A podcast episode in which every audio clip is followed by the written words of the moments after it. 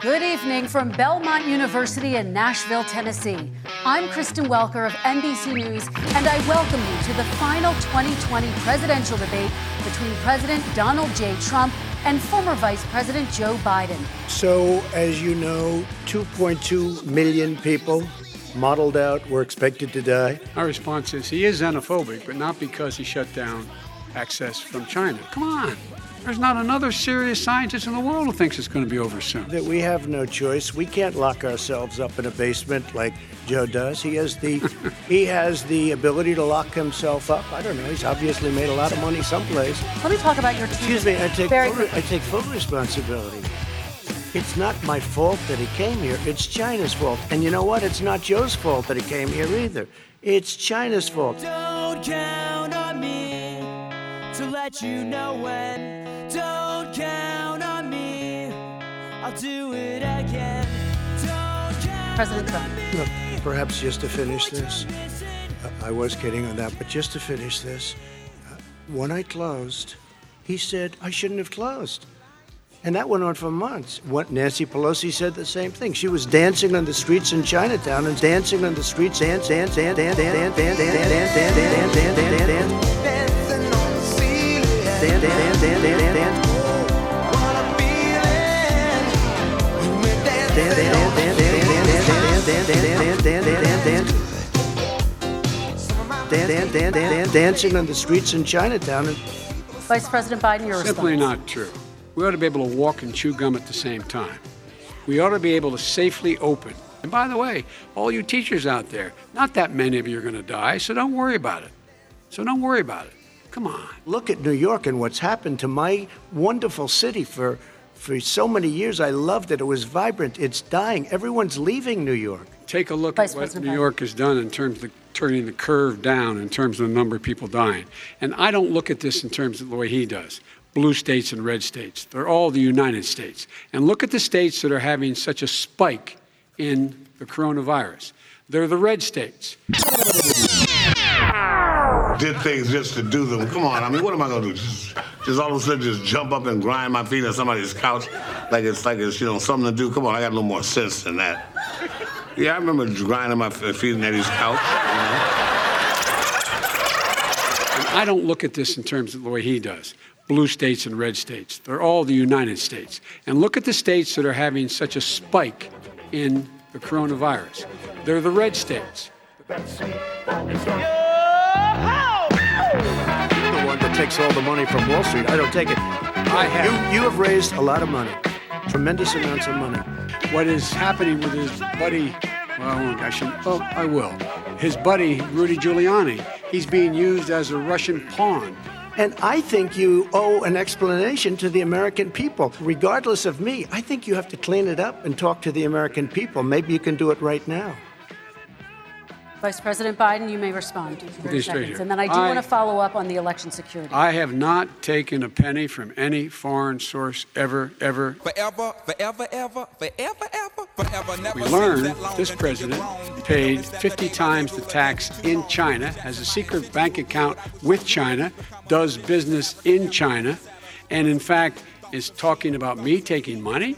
I have not taken a single penny from any country whatsoever, ever. Son didn't have a job for a long time, was sadly no longer in the military service. I won't get into that. And he didn't have a job. I hear they paid him 183,000 and they gave him a 3 million dollar upfront payment. All right. And his son, his brother, and his other brother are getting rich. They're like a vacuum cleaner. They're sucking Okay, up money every President Trump, place he thank you. We goes. do need Not to true. move on. Oh, he's never come up with a plan. I guess we're going to get the pre-existing condition plan the same time we get the infrastructure plan. We did. You know, Joe, I, I ran because of you. I ran because of Barack Obama. I am the least racist person. I can't even see the audience because it's so dark. But I don't care who's in the audience. I'm the least racist person in this room. That's a bold statement. What else do I have to say? 500 plus kids came with parents. They separated them at the border to make it a disincentive to come to begin with. This is the first president in the history of the United States of America that anybody seeking asylum has to do it in another country. That's never happened before in America. so well taken care of. They're in facilities that were so clean. But some of them gotten haven't been such good- reunited But just their ask families. one question. Who built the cages? I'd love you to ask him that. To the oil industry, I'd stop giving them federal subsidies. He won't give federal subsidies to the to the gas. uh, Excuse me, to the uh, to uh, solar and wind. Yeah. You keep talking about all these things you're going to do and you're going to do this, but you were there just a short time ago and you guys did nothing. Success is going to bring us together. I represent all of you, whether you voted for me or against me. Success, Blue states, success, they're the red states. success, Blue states, success, they're the red states. success. For me or against me. Abraham Lincoln. Made a reference to Abraham Lincoln. So don't worry about it. Come on. The following is brought to you by Michael Bolick, The Joe Q Car Show, Dan Campbell, Olin and Angela, Jim Wright, Andy Beach, Nick Wood, Will Harris, and Craig. Politics, politics,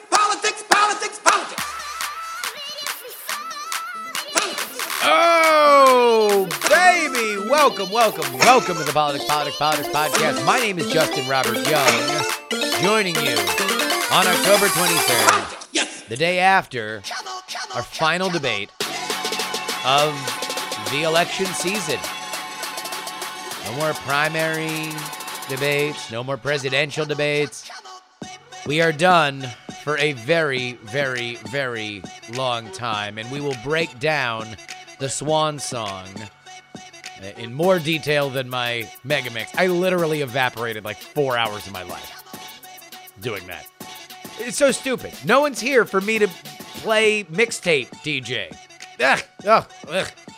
Hopefully, you guys like it. We are then going to do an interview that is politics adjacent, but it's something that I'm actually really excited to bring you.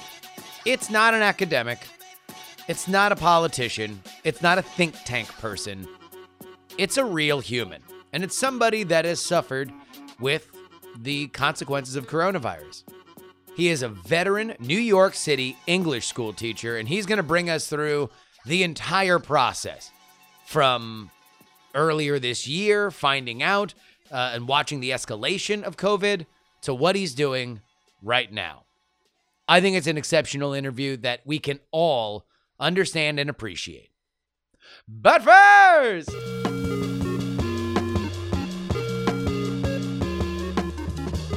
Former Vice President Joe Biden and President Donald J. Trump.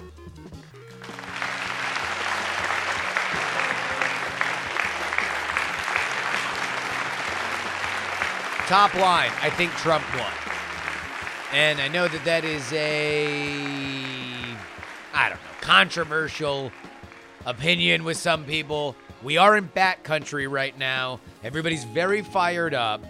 But let me just go ahead and define the metric by which I am classifying this opinion. Because I don't think that we're all on the same page when we say who won a debate and who didn't win a debate. There is one school of thought that the winner of a debate is the person that moves the needle in terms of the race. That there is a, a moment in time that the world sees, and all of a sudden they see the race different. At which point you begin to put a lot of pressure on snap polls and focus groups. And remember back in the day when they used to actually have the little like uh, uh, EKG lines that would show people like focus group. Oh, I think Romney had a good zinger. I think Obama came off as condescending, and they would go kind of up or down. We get obsessed with that stuff, which I don't think is invaluable. I just think that it's not an opinion you can reasonably have immediately after a debate ends. Because if we're really caring about finding out how this is going to affect the election, then we don't really care about what happens immediately afterward. We we watch the polls for the next week and a half. And we see what the what the what, what the press coverage is coming out of it. It's the same reason why during the first debate, despite the fact that I thought it was a twisted metal poop show. I didn't like Biden's performance, and I thought Donald Trump's performance was slightly better until I rewatched it and realized, oh, you want to know what?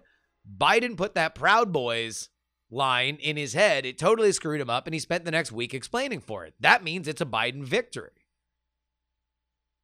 So, if we can't know that until later, then that's not the metric that I want to give you.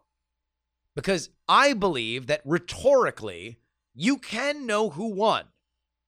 It's the reason why on my Twitch channel, and I was promoting it here, I wanted everybody to come back and watch old debates with me.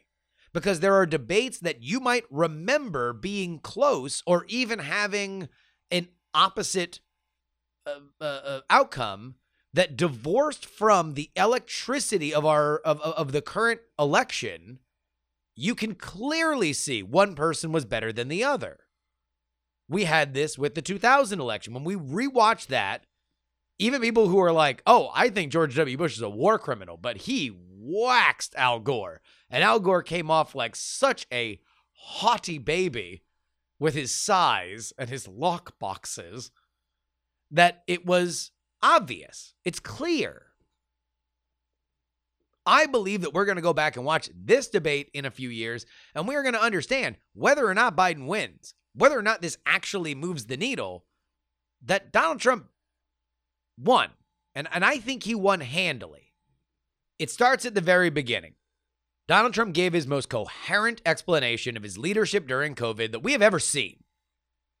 Indeed, if the guy that was on the stage last night had been behind the lectern during those COVID press conferences in the spring, I think we would be looking at a fundamentally different race. He was patient. He was forthright in uh, what his goals were. He qualified his idea of of yes, we're going to look forward. We're going to live with this because we have no choice. That is the kind of presidential stuff that people have been kind of wanting from him, uh, specifically during the moments of crisis. He instead decided during the spring to pick fights with reporters in the White House press corps, but now it shows up. Furthermore, I think that he drew a fairly clean line between Joe Biden and Donald Trump when it comes to how they would handle it going forward. Joe Biden was very dour because he's hanging all of this around Trump's neck. This has been a consistent messaging from Joe Biden. Indeed, Joe Biden didn't really do anything that was particularly novel, nor do I think he needed to in this scenario. But it does mean that he's leaving himself open to a engaged opponent who understands what punches are coming. And so when Donald Trump says, we all can't uh, uh, uh, lock ourselves in. We can't keep our economy locked down. Uh, I am an example of somebody that probably took more risks than I would wanted to anyway because I need to live my life. I need to set an example for the nation. Joe Biden, on the other hand, was saying that we're moving into a dark winter. Positive versus negative. Now, you might agree with Joe Biden's assessment that indeed we might lose 200,000 more people between now and New Year's Eve. Historically, we want to follow the leader that has the sunrise on the horizon. Yes, there will be dark days. No, we don't have to let it tear us apart. I, I, I can't stress enough how absent this has been from Donald Trump's COVID response. Like it's it's insane to me that he is just now uh, uh, uh, pulling the sheet off the the the car on this particular way of talking about COVID. He's not message discipline at all. He falls for every piece of bait that reporters throw at him because he loves to hear himself on television. And so Will this be too little too late? Uh, signs point to yes, but this was easily his most coherent version. As for Biden, who is not a great debater, not a great debater, and this was uh, uh, not Joe Biden against Paul Ryan. This was not Joe Biden against Sarah Palin. This was very much DNC primary Joe Biden that was on display tonight. He made an unforced error, and you even knew it. I put it in the mega mix where he says, What is happening with his buddy? Well, I won't. I shouldn't. Oh, I will. His buddy Rudy Giuliani. He's being used as a Russian pawn. Now, in rewatching the debate this morning, what I realized is he's not talking about the laptop, the Hunter Biden laptop that Rudy Giuliani was involved in. He's talking about the impeachment era freelancing by Rudy Giuliani out in Ukraine. That's the Russian pawn stuff that he's doing. When I saw that last night, I thought he was the one that Joe was the one opening the door on the Hunter Biden laptop. That is a gift to Donald Trump because now he can come back and say, Whoa, whoa, whoa, if you want to talk about this laptop, we can talk about this laptop because I got a lot to say. It basically pre auths Trump to get as dirty as he wants because he's not the one trying to force it into the conversation. Now, because Joe is imprecise with his words, whether or not he meant to open that door, that door was now open. And at that point, Trump starts to eat him up on one of the most effective things that he did in 2016 being the populist candidate. I'm rich. I don't need to enrich myself in politics. All these people Hillary Clinton, Barack Obama, uh, Joe Biden. How much money did they have before they got to Washington? How much money do they have now? And it was at that point that all of the where'd you get your money stuff started to land. That's also the point where Joe Biden got into a very familiar cycle that has never done him any favors. First, he gets laughy. He likes to laugh a lot. Then he gets angry. And then he tries to be funny. And it's that cycle that brought us listen here, fat, you want to do push ups. It's what brought us You Ain't Black. It's what brought us Dog Face Lying Pony Soldier. We're going to circle back to that in a second. Donald Trump used this open door very effectively because he didn't take the salacious bait. And this shows tremendous rhetorical discipline by somebody who I didn't think had that muscle in his body. Trump doesn't mention Hunter. All right? It's all about Joe. It's not about what Hunter did in Ukraine. It's about Joe enriching himself through his son. This also avoids the fact that Donald Trump would be picking on an addict, somebody for whom, even according to the New York Post, had a very uh, uh loving relationship with his father while he was going through recovery if Trump pushes that too hard. Indeed, if Trump is even the one to initially broach the subject, then Joe Biden's ready built defense, as it was during the first debate, is how are you going to honestly come at somebody for whom has been to recovery? That of all the things, of all the emails that you and your cronies have been peddling through the press, the one thing I would encourage people to read is the the the notes that I said to my son when I was trying to get him through a trying time. I'm looking through this camera right now, and I know that there are thousands, if not millions, of eyes looking back at me that know the pain of dealing with a son or daughter that has succumbed to addiction. Biden can't use that if he's the one that brings it up and all of the charges of corruption are about him and not his son.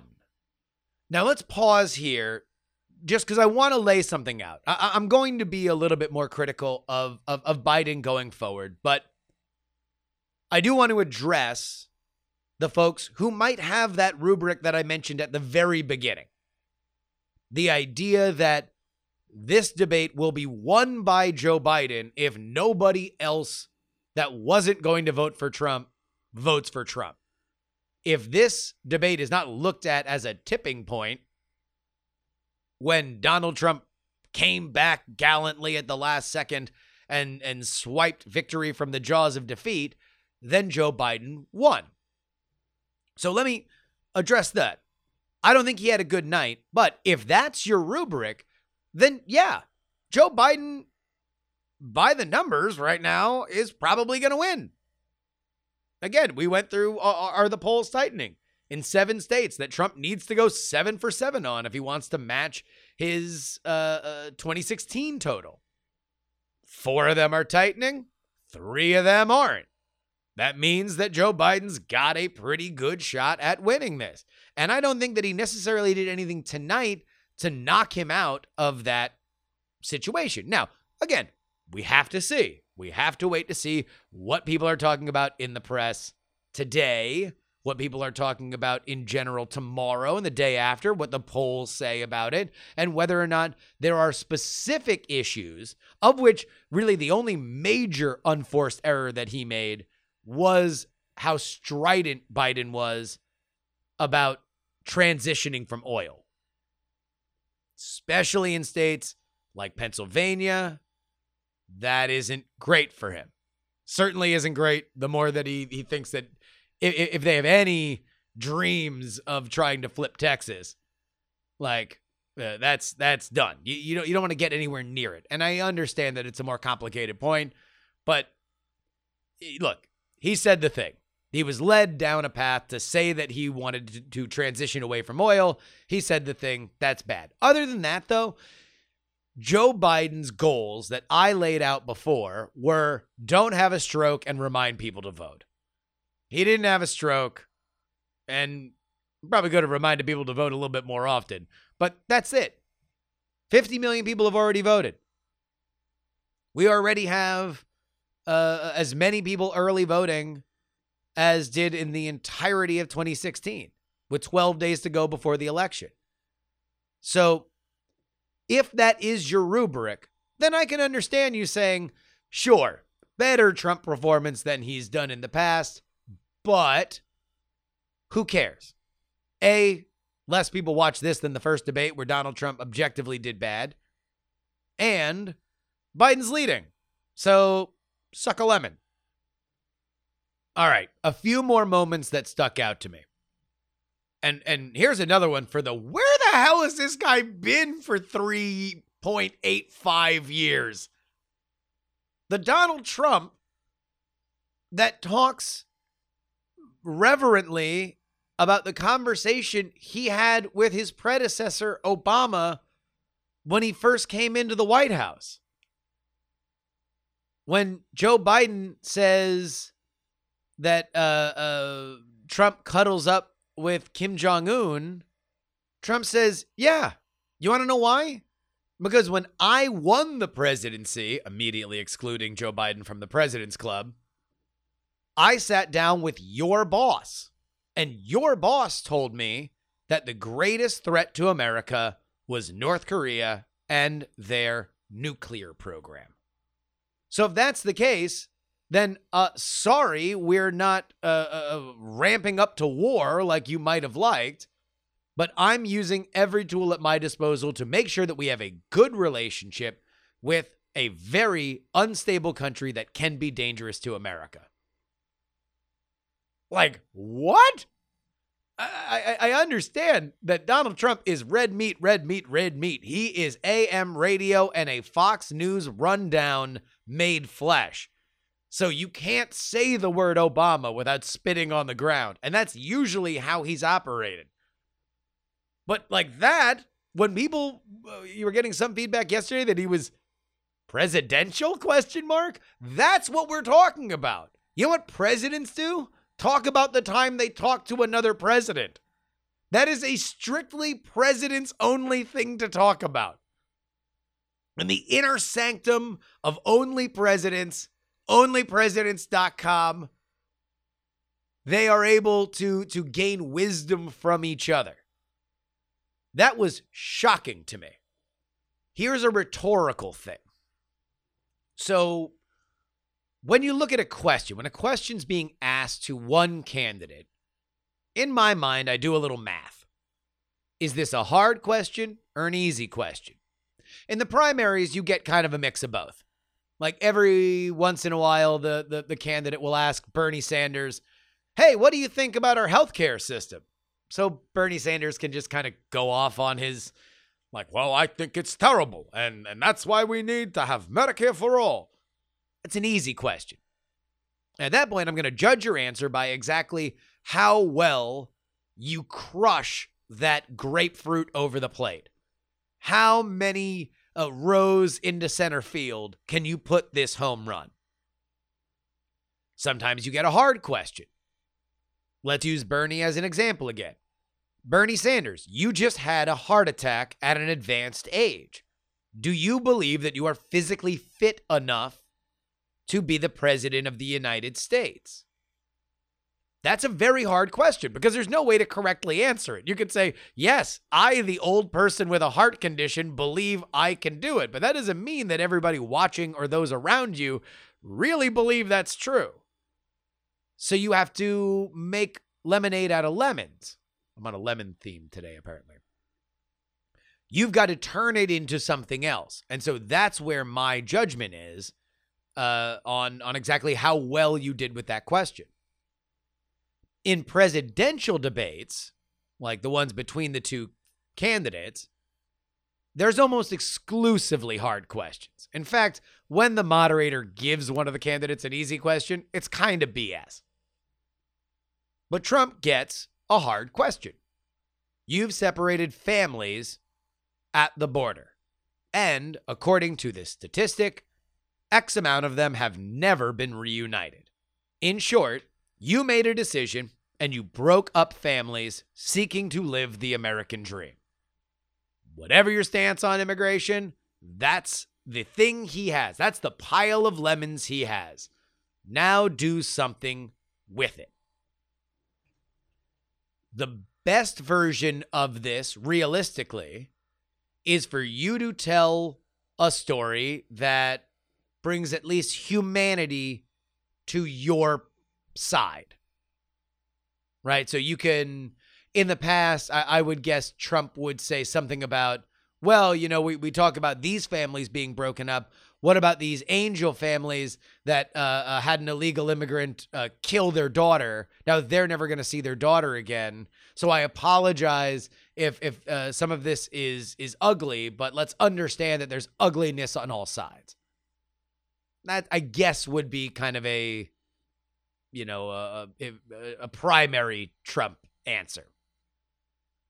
The hardest thing that you can do with a question like this is to direct it back at your opponent. And that's exactly what Trump does. And even more impressively, he does it bumper sticker length. But just ask one question. Who built the cages? I'd love you to ask him that. Who built the cages? Let me ask about who built the cages. You've got the issue, you've got the most jarring visual that encapsulates it, and you have the fact that the Obama administration did build those facilities. Now, were they used the same way? No. But who built the cages is true. It has all the context of a bumper sticker, but it also has all the stickiness in terms of your mental recognition of a bumper sticker as well. Like, honestly, that's probably a very good example of what we were talking about in I think it was the PX3 Extra on Thursday about Donald Trump's counterpunch ability. He's always been a very good counterpuncher, whether or not he is solidly on the facts. Rhetorically, he is somebody that understands how to end a conversation, to use the momentum being driven at him to shoot it back at his opponent. This is, again, where I think that the mute buttons really helped Trump because he wasn't able to focus on exactly where to jump in. He instead had to focus his energy on his answers, and I think it it uh it ultimately aided him. The frustration that built with Joe Biden that eventually led him to get testy with the moderator that had him interrupting Trump more than Trump interrupted him eventually led to that Abraham Lincoln joke, which comedic uh, sensibilities may vary, but I thought was confusing and weird and fell flat. And that again is the worst Joe Biden. Testy, angry, trying to be funny. It just comes off weird. Especially when he's trying to be funny while also calling someone a racist. That's a that's a high degree of difficulty in general to bring humor into a racist accusation. But gosh darn it if he didn't try and uh, you know, God bless him. Obviously Donald Trump had his own uh, flubs throughout the debate. Uh, I don't know if saying to a room with uh, black people or Hispanic people or Asian people in it that you are the least racist person in the room seemed a bit chesty for my taste. And uh, saying that only low IQ people would be involved in catch and release can border uncomfortably on phrenology. In rewatching that today, it seemed clear that what he was saying was that oh, you would have to be dumb to go back to a scheduled court date if you were caught. That the system is so broken that only people who didn't know any better would would go. Uh, but obviously, look, it's it, it's a flub. Both of them got punchy the later the night went, which uh, is what happens with old people. Will it matter one more time? We don't know. But having watched the debate twice, I don't think that there's a question. This was Donald Trump's best debate performance of all time, possibly his last.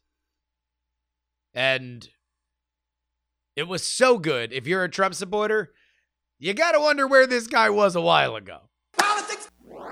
They ask me, did I go deep in my bag? And I tell them, I sure did. The mailbag is open 24 hours a day. TheYoungAmerican at gmail.com. Jason writes on your podcast recently, you said there are Star Wars fans and there are Babylon 5 fans, there are Rachel Maddow fans, and then there are Steve Scully Power Tie fans. Holy S, were you talking to me or what? Are there more people like me out there? I really don't watch Maddow, but your point about being too involved in everything described me to a T. For the record, C SPAN is by far the best place to watch hearings and stuff like that instead of cable news. I just wanted to say thanks for helping me get through this quarantine. I'm still stuck in my house, been here since March, super high risk for a couple different reasons. Listening and watching, and you have helped me not get sucked too far down the political rabbit holes. I tell myself almost daily what you told me on Twitter. No one gives an F about Babylon 5, and that has been so true. My wife said to really write in and thank you. When I go down the hole too far, my wife just tells me it's Babylon 5. Peter writes, if you don't think that term limits are a great idea, then you can go ahead and unfriend me. Oh, yeah? RIP to an old podcast that I did call to uh, uh, unfriend me, but certainly term limits got their fans in a big way. Sam said, for a Russian propaganda agency, RT could sure use some technical advice on how to host an internet conversation. You guys who stream do a lot better. Justin writes, last time Trump won, I saw loads of people in the streets upset about it.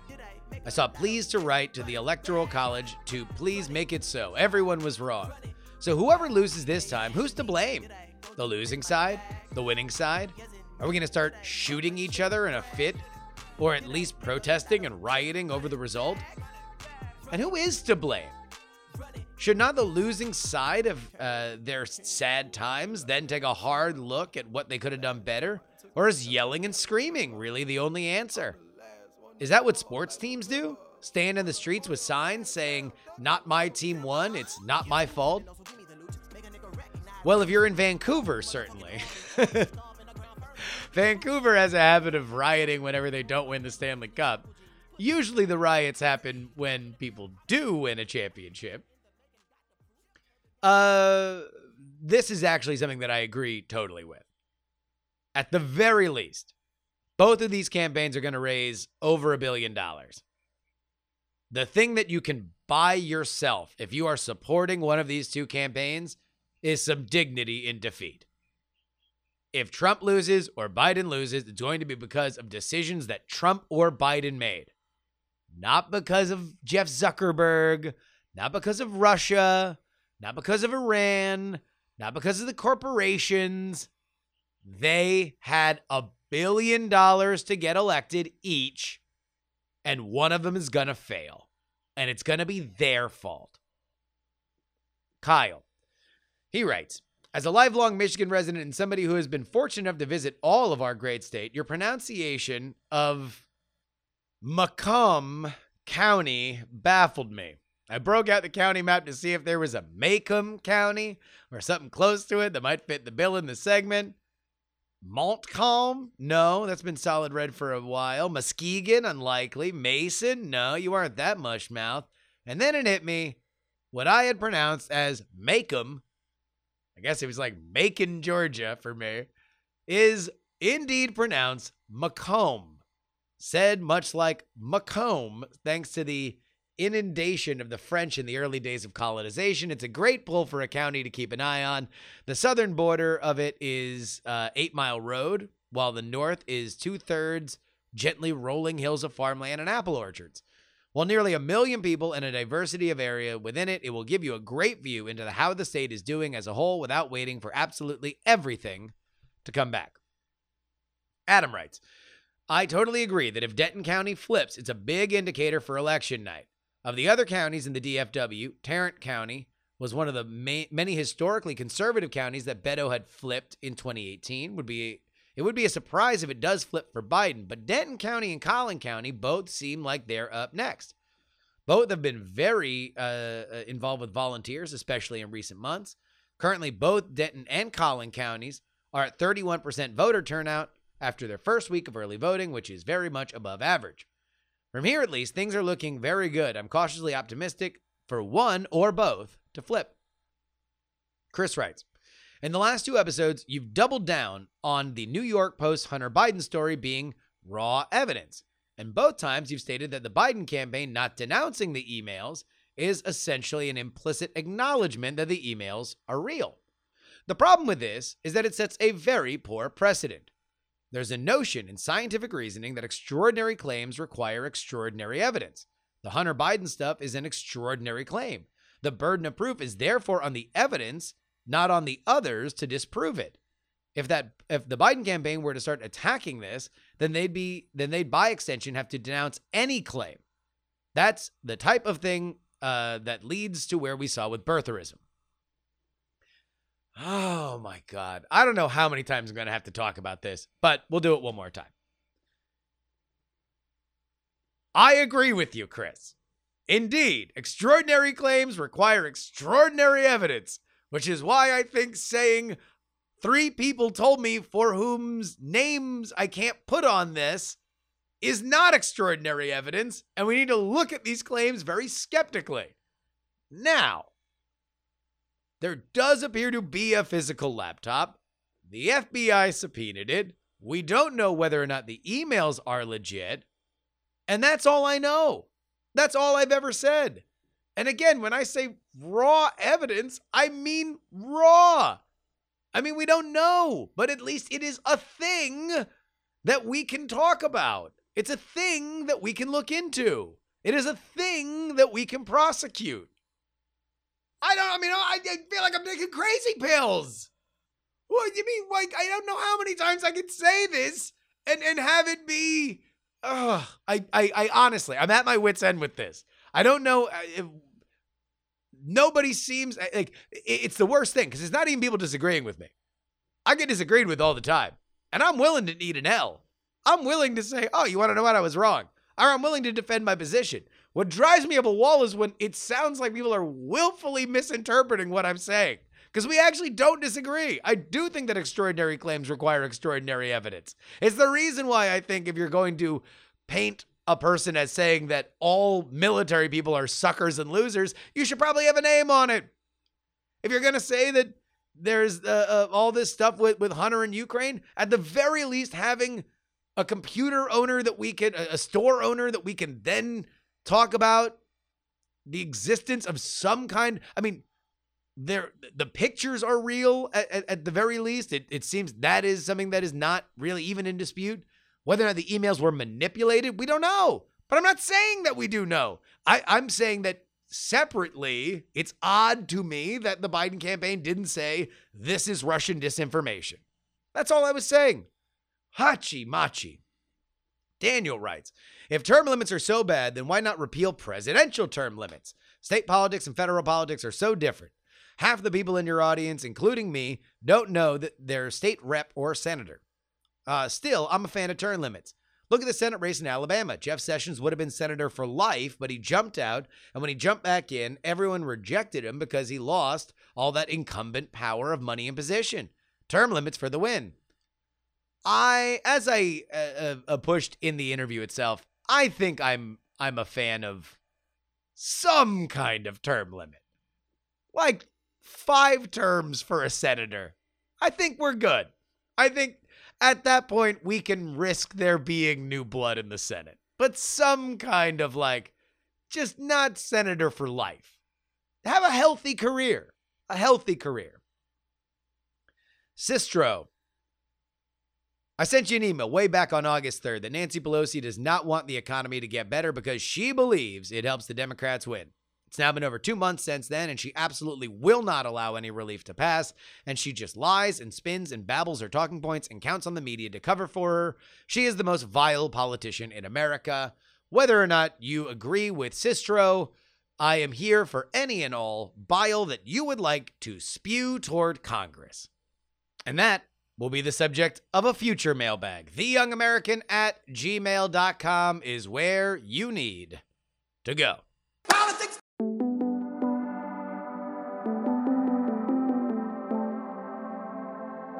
I gotta say, I get why they do it. I do. I get why people pick a side in the media. I, I, I understand this year more than ever why it is the overwhelming choice for most pundits. Number one, the money's there. You understand who you're marketing to. But it's also a lot less stress. Oh my God.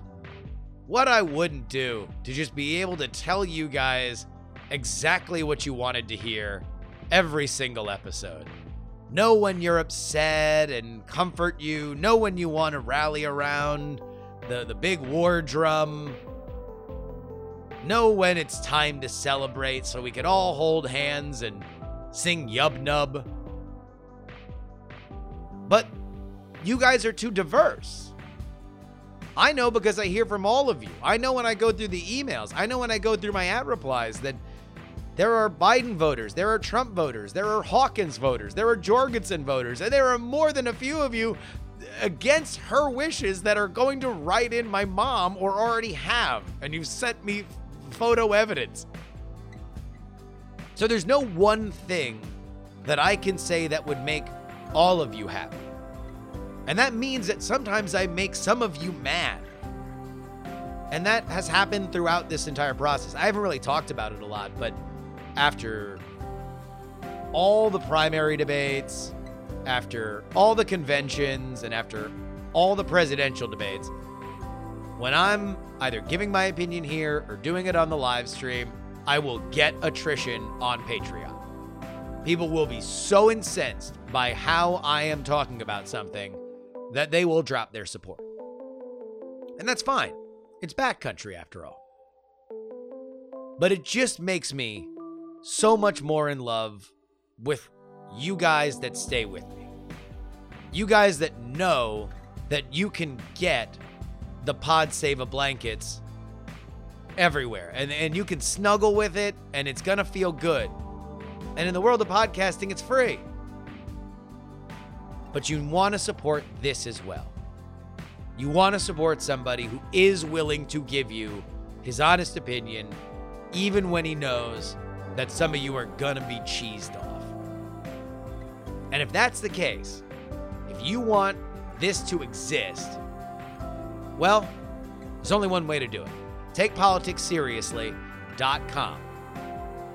$3. That's all you need. Three bucks, and you get all of the unlocked content from now until Election Day, including more stuff with Andrew Heaton and, uh, you know, what, what will be one of the final two podcasts that we'll do before the actual Election Day. So, thank you. TakePoliticsSeriously.com.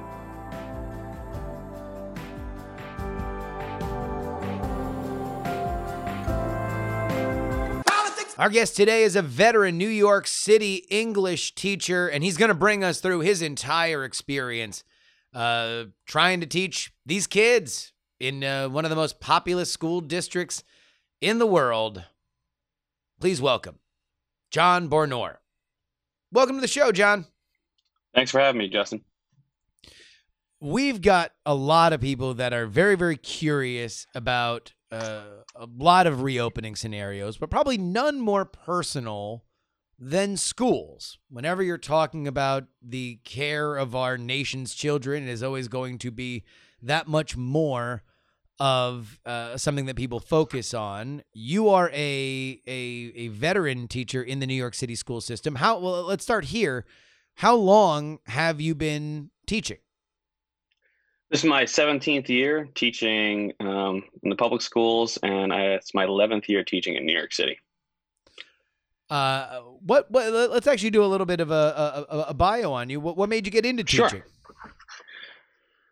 Uh, you know, uh, as an English major in college, it was one of those things where uh, really there's a lot of different things you can get into um, as a career, and it was slowly winnowing those down. And um, what are what are what are, what are the other options? Uh, uh if, well, if I might know, ask. There, there, you know, I, have, I had friends that went to law school as English majors. I had friends that, you know, it's sort of like a, it's an all the, it, it can be a bit of an all the above uh, major, Yeah. where you find your place. Um, it's not one of those that are tied directly to a career field. Yeah, you don't you don't immediately flow into to one thing. Like, like I, when I, Right. went, I, I went to journalism school, th- there was the assumption that you would then go do journalism somewhere at one of the journalism companies. And I guess there's not really that for for English. Right. Yeah. So, uh, and um, I was a substitute teacher, and um, I did that on Long Island, and I really enjoyed working with uh, students. Um, it, uh, I, the students were the best part of the job, and but working in the suburbs was something that um, wasn't as uh, as engaging as I, I thought it would be, um, and uh, you know there was a definitely an age gap between a lot of teachers and um i didn't uh, i my creative juices weren't uh weren't really spurred until i had friends who were teaching in new york city and i ended up going into a program and uh started working in new york city um, in 2004 So when you say that the age gap was different in Long Island, uh, I I would presume that means that there is just an entrenched group of teachers that just stay there forever, and and that's you know it, it's got a very very set culture. Would that be correct?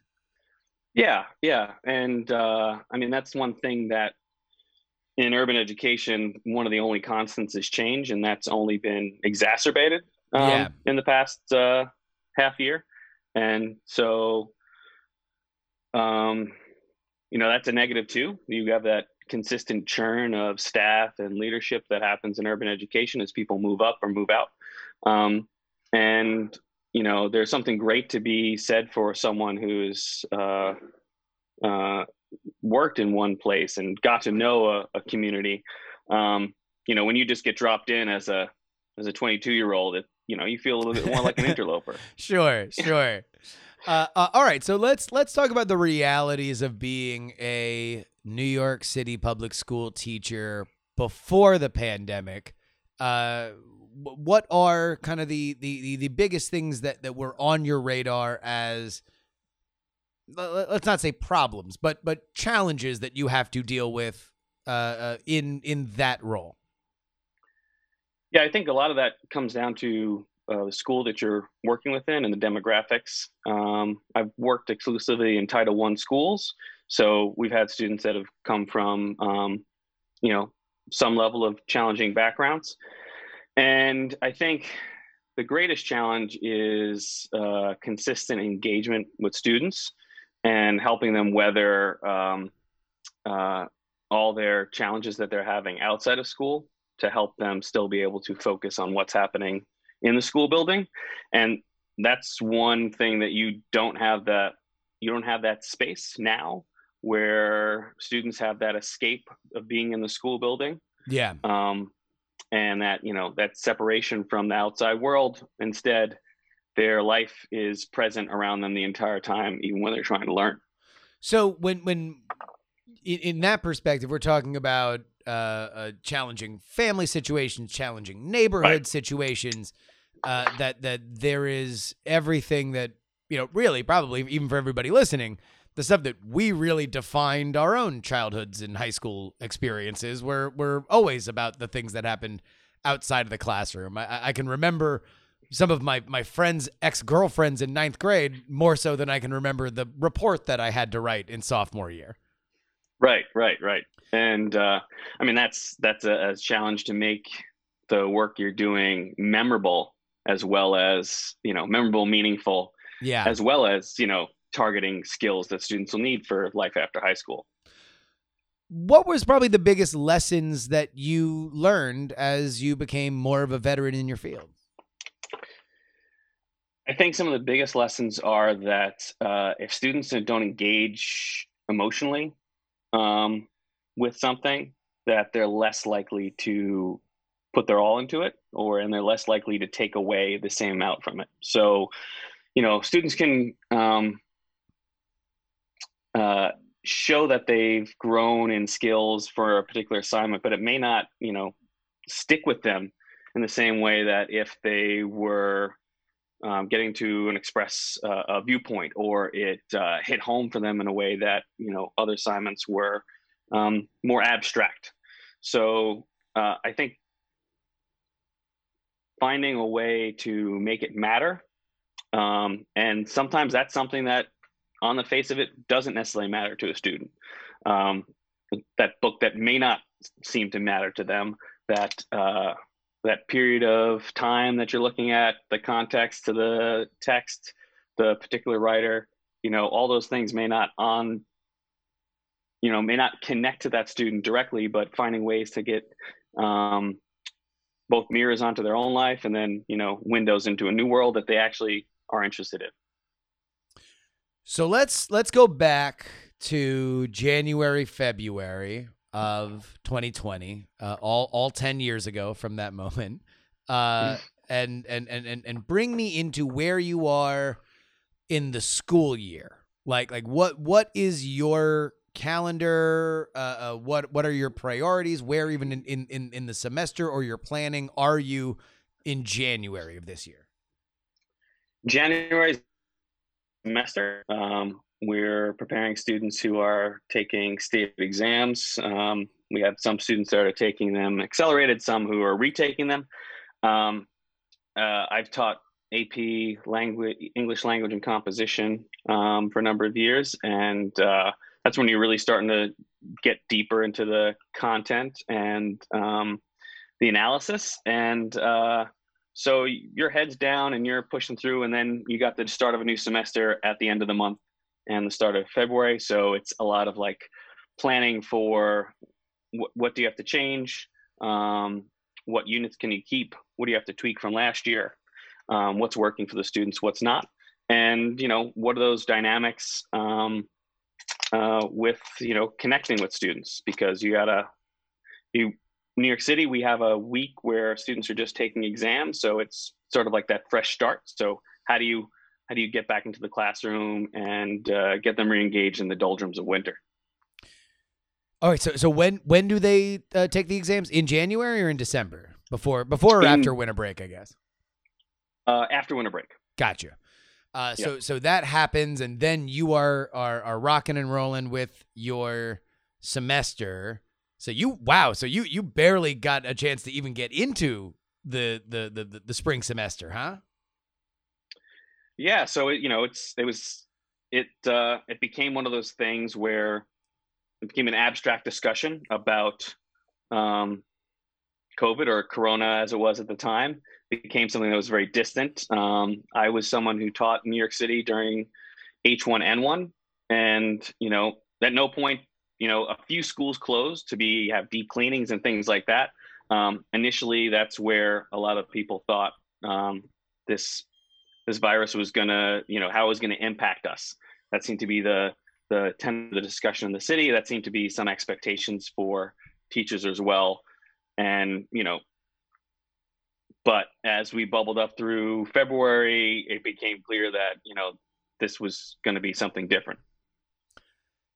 How, what was your perspective personally? Like, like where did did did you kind of uh, expect this to be a kind of a come and go thing, or or I guess maybe more more accurately, at what point did you realize that this was something far different than anything that you or really anybody had any had seen in their lifetimes? Uh, I think uh, by March, just the way it was hitting the rest of the world, um, and it became clear that this was not going to be just, uh, you know, uh, a, a serious flu season, Yeah, uh, like what hit us in H1N1, and um,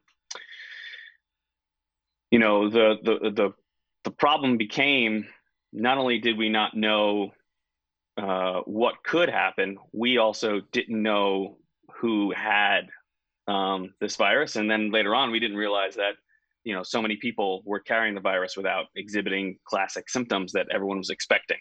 So not only could people not get tested, um, you didn't have people who didn't have a reason to get tested um, right away, and so uh, it took a it took longer than you know it should have to close down schools in March. what is that scene like with your kids? Because I I, I remember being in high school and uh, uh, things far less dramatic than a, a pandemic uh, uh, causing a gigantic stir. Uh, is that its own challenge? Just to not only uh, be be moderating the education, but also kind of. I would imagine that you're your own minister of truth for for trying to calm down your kids. Yeah, I mean that last week we were in school, um, the attendance numbers precipitously dropped throughout the week, and you know, there's the official line was, you know, we're we're coming back to school, and you know, we were trying to do the best we could to keep keep things focused on um, learning, and um, you know, once once we once New York City finally made the decision to go fully remote, um, we knew as a school we kind of had to change and deal with the realities of the, you know, the temporary tent morgues and the um, constant wails of ambulances, and you know, address the trauma that our students were dealing with. And we also did that at the start of this year, where you know we purposely set aside time and space to for students to deal with that. You know, they've many of them have lived more cloistered experiences. They may not have been like personally impacted, Yeah. but their you know their social lives have been greatly impacted. You know, last year you had seniors who um, lamented not having that senior experience at all.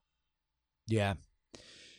Uh, in your opinion, and obviously hindsight is twenty twenty, and there's there's a lot of uh you know second guessing that we can have after the one hundred year pandemic rolls through, but was the timing on shutting things down late, early, or or about as right as it could be? I think for New York City uh, was was different for you know in many other parts of the nation. Yeah. Um, and you saw Washington kind of got hit around the same time, Washington State and Seattle, and they were uh, quite a bit quicker in taking certain steps, and they let scientists take the lead. Um, and I think that's the challenge of when uh, politicians are front and center, it's harder for a politician to change their mind.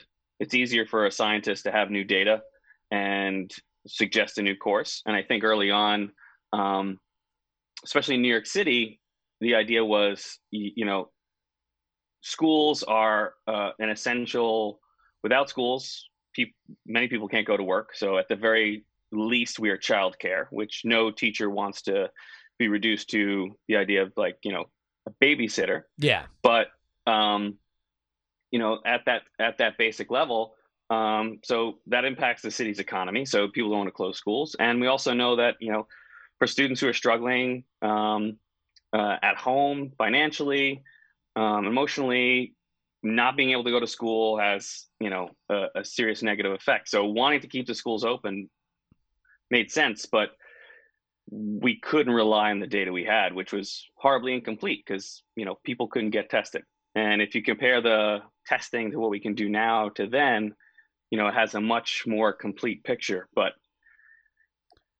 you know, we had uh, there was plenty of people in our school community that were waiting over a week to get tested who were exhibiting um, severe symptoms, and you know, we couldn't do anything until we knew what those what those results were as a as a school. And so I think something had to be done sooner. Yeah, and and, and I I don't. The, the answer that I would like from, from from this question is certainly not a political one because I don't necessarily want, uh, uh, unless you would like to offer your own political opinion, but uh, more of an emotional one. I can only imagine that from your perspective, a very real consequence of things either staying open or being closed, that it's got to feel a little helpless, if not infuriating, to watch a, a, a city versus state dynamic power play, which on one hand can be sort of tabloid fodder between the governor and the mayor, both of which are very strong willed politicians who are, are not shy talking about their positions and their opposition to one another. But I can only imagine from your perspective being in a uh, a very sensitive part of this, it it could not have been fun. No, and I think you know cooperation is so uh, uh essential, and you know that's that's helped our school get to the point where we are now because we've had school leaders that have worked with um, teachers to try to do the best we can. We've brought in students and parents to try to make the, the, best decisions we can. Um, and it's only through that cooperation that we've been able to, you know, achieve the modicum of success that we've had um, through this chaotic time. But, you know, the lack of clarity, um, the chaotic nature of will we stay open, will we close, or, you know, more recently, what schools are closing, what schools are staying open, um, when are we opening? um, who's going to make that decision uh, you know that that that was tiring as a teacher to not know what was going to happen and who was going to make that decision and if that decision was subject to change so, so take me into that chain of command. Uh, uh, this, you know, uh, the, the the spring semester comes and goes. Everybody understands it's a patchwork. Let's just get to the end of it. Obviously, you uh, uh, hate to see it for for seniors who who now are not are denied all these traditions and rites of passage that they would otherwise. But that's just the way the cookie crumbles. You're now into the summer. Who are you looking to? What are you planning? Are you planning both a physical semester and a remote semester? Uh, uh do you have guidance on that? Yeah, a lot of that was up in the air until um, you know late August in a lot of ways. Um, there's different models as to how uh, schools were going to reopen um, and what that entailed, how often students would be in the building, and who would be teaching students while they're while they're in the building, who would be teaching students while they're out of the building, um, who would be teaching the students who have opted to stay remote. In New York City, that's um, over 50% of the students now. Um, high schools, it's it's much higher. Um, and that really put a pause on any of the work I I could personally do in preparing for my courses. Um, and you know, we were able to try to keep things more same than different. But I know plenty of other friends and colleagues that uh, you know courses were changed, grade levels were changed, um, you're working with completely new teachers. You're completely working with people that are new to the school, um, and you know that sort of patchwork um, and lack of consistency is something that you know happens on a much smaller scale in urban schools. And this year it was an you know explosion of that. It was exponential, where everything was up in the air for a good portion of the summer. So I attended, you know, remote uh, professional development um, sessions and started trying to wrap my head, head around about the lessons I learned in the spring about, um, you know, it can't just be a, day-to-day thing for students. There has to be a through line that carries them um, from one assignment to the next much more clearly. But as to what that was going to tail entail and how I was going to pace things, that was all completely up in the air. How long do you have between learning exactly what your assignment would be and the beginning of the school year? Uh, contractually, you have, I think, at least two days. so that's well, I mean, and I, I presume that that is that is union negotiated. Yeah. Uh, so you're you're supposed to get a uh, a tentative schedule at the end of the summer, and and you know depending on your school and depending on the school situations, um, that can largely stay the same, or that can change based on you know who stays, who leaves, how many students come in that year, um, what is the budget going to be like. So, um, you know, I've I've I've had it in the past where like, hey, guess what? You're going to teach this course, and here's another teacher who's taught it before. Um, or I've had other times where, like this past year, I was, you know, lined up for 11th grade, and I knew I was going to be, and I was able to stay within that assignment. Uh, so so uh, uh, you guys are full remote, or are you doing any in person learning? So we're doing um, a, a hybrid model where we have three cohorts of students, and they come in two days in a row. So we have uh, so say the first week you've got group A is coming in Monday and Tuesday, group B is coming in Wednesday and Thursday, and group C is coming in Friday and then the following Monday. And um, but to try to deal with the the chaos of coordinating between uh, teachers assigned remotely and them just working with remote students and uh, people that are in person and just working with in person students. Um, most of our direct lessons are mediated through the computer. So through Google Meets and through those, um, uh, you know, uh, other synchronous lessons that happen through the computer, even when the kids are in school. But we have supplementary support time um, where content area teachers are pushing into the rooms for students who've decided to do in-person learning. And that's where you'd have like small group instruction, um, expand on things, a little extra help, feedback, things like that. So, um, and then we also have office hours. But a lot is happening through computers because reality is we couldn't guarantee who's going to be in the building on any given day. We started out with, um, I think, uh, I think we're down to about 145 out of our 450 students who are um, coming listed as coming in person. Yeah. And you know, and we still have a number of students that have yet to attend, but that number was a lot higher. We went from about 45% in person uh, or uh, remote to now um, approaching 70% remote. So wow. those those numbers have changed a lot, and um, and you know if the weather's inclement, those numbers go down. So you know if there's all these any, any if it's if it's cold, you know our windows are open, things like that. You can see you can see the impact on the on the on the student attendance just for that day. Wow. So so you have seen so it, it started at 45 and now it is even lower than that. So less than half and and now more and more kids and, and I presume parents are deciding that they would rather go full remote than have them uh, than than send their kids in. Yeah, I mean the the reality of returning to school is not just returning to school as it was before. So yeah. you know, stu- students are not you know moving between classrooms; they're in a single class for the entire day. We try to do things to get them, um, you know, they're not stuck in a seat for you know the five and a half hours in the building. But um, the reality is, there's an effort to control interactions and you know potential spread we don't have kids moving through the hallway. We don't have them going and sitting in the cafeteria. We don't have them going to a gym class for example. And so um, that definitely limits a lot of the social interactions that students um, come to school for. Yeah. Uh, but you know it's, we've tried to incorporate our advisory and our clubs and some other things like that to try to give those spaces. But again those spaces tend to largely be through the computer looking forward, uh, I guess I would ask you the same question that I asked you in terms of the the, the lessons that you learned from uh, being a new teacher in the New York City public school system to to now. Uh, what are the biggest lessons that you've learned and the biggest priorities you've learned in this uh, this this last uh, you know several months, which I'm sure feels like a career's worth of experience?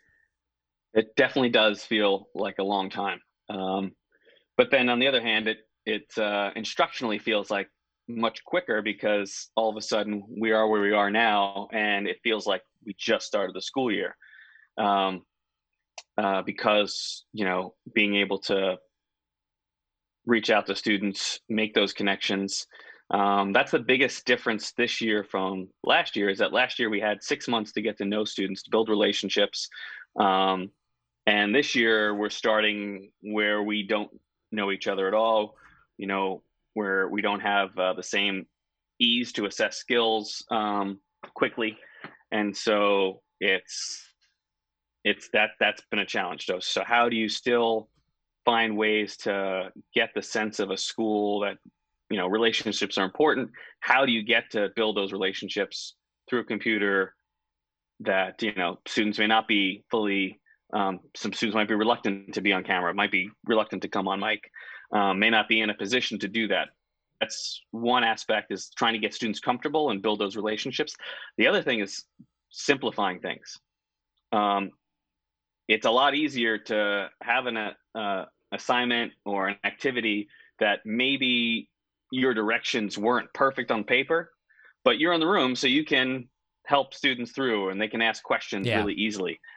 Um, it is so much harder to get those ideas across um, to students, even when it comes to like you know simplified directions. So trying to figure out what is the most important thing. Um, and I've been working a lot more with the history teacher because we want to make it. We don't want more work for students to do. We want them to be doing work that's meaningful.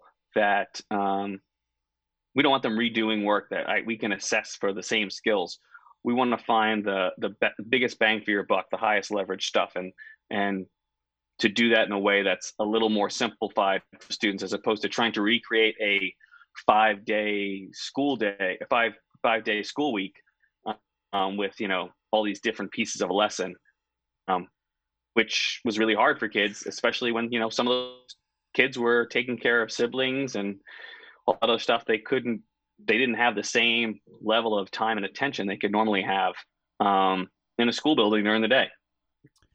Last question, John. Uh, obviously, you have a commitment to your kids and your school, but personally, where were you at in terms of coming back and teaching physically in any kind of time frame? And was it ever a question on uh, whether or not you would feel comfortable coming back?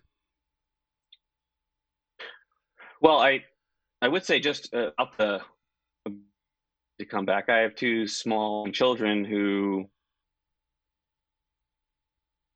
oh, um, you know, I daycare is reopened. We felt comfortable with the uh, with how they were doing things there, so that enabled me to have that possibility to physically go back. I had a lot of colleagues whose students whose children were older and were either in a district that was fully remote or um, only partially in school, and yet they had no childcare. We had I had colleagues who were taking sick days and then you know working from home um, all day long because they just they could not find childcare for for folks. So you know I was lucky in the fact that I I could be able to do that. Um, and uh, so I I think based on where we finally got to reopening the schools um, what was put in place did feel make me feel as comfortable as I could, knowing that, you know, as the New York Times had published, um, some NYU professors looked at our testing. So New York City's testing, and we just had our test today, testing 10 to 20 percent of uh, the people in the building at each school to make sure that we have an understanding if spread. Um, you know, NYU says you need to test 50%, um, but, you know, at least having the testing, at least making sure the PPE was present, make sure that we had uh, entrance pr- uh, procedures, that we had socially distanced in the classroom, that, you know, there was at least some ventilation. Um, you know, those things got me as comfortable as could be, but knowing that, you know, there's still risks involved and there is no no risk situation with, you know, with this virus. Absolutely not. And uh, uh, obviously, as uh, we move into another phase of this, uh, there will certainly be more challenges ahead. But at the very least, uh, we will know uh, what the boots on the ground experience is. And we will know that because of John Berner. He is a veteran New York City high school English teacher. And I know from uh, I, I, will state for everybody, the thousands of people that will listen uh, uh, to this, that our, our heart goes out to you. And uh, please, you and your children, uh, continue to be safe. Thank you very much. And that wraps it up for us today. Thank you to everybody who supports us at TakePoliticsSeriously.com. Quick update there is now a Twitter account especially for this podcast, the live streams, and the newsletters. Uh, PX3 tweets. That's the account. Letter P, letter X, number three, tweets, tweet, T W E E T S. Go follow it. Uh, uh, we're doing a pretty good job of keeping up, uh, putting clips from the live streams. It's going to be the place where you can always get the newsletter on Twitter and uh, know when new episodes come out, including emergency episodes for this show. So head on over there right now uh, uh, twitter.com slash px3 tweets.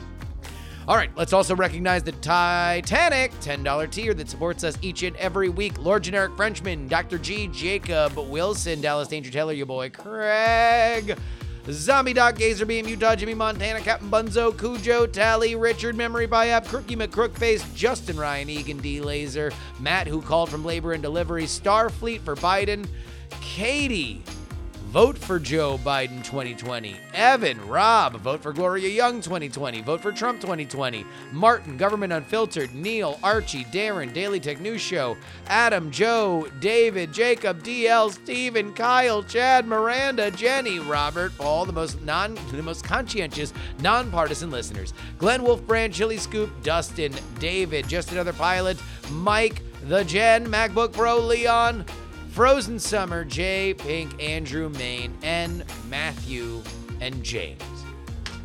Thank you to them. I hope everybody thanks them. I hope everybody is very excited. Titanic $10 tier. Join their ranks at TakePoliticsSeriously.com. And that'll bring a close to this week. We got one more full week of content, and then it is election week. Hold on to your butts. This is it. Don't get scared now. My name is Justin Robert Young. Until next time, some shows talk about politics, others talk about politics, still more talk about politics, but this is the only program that talks about whole three.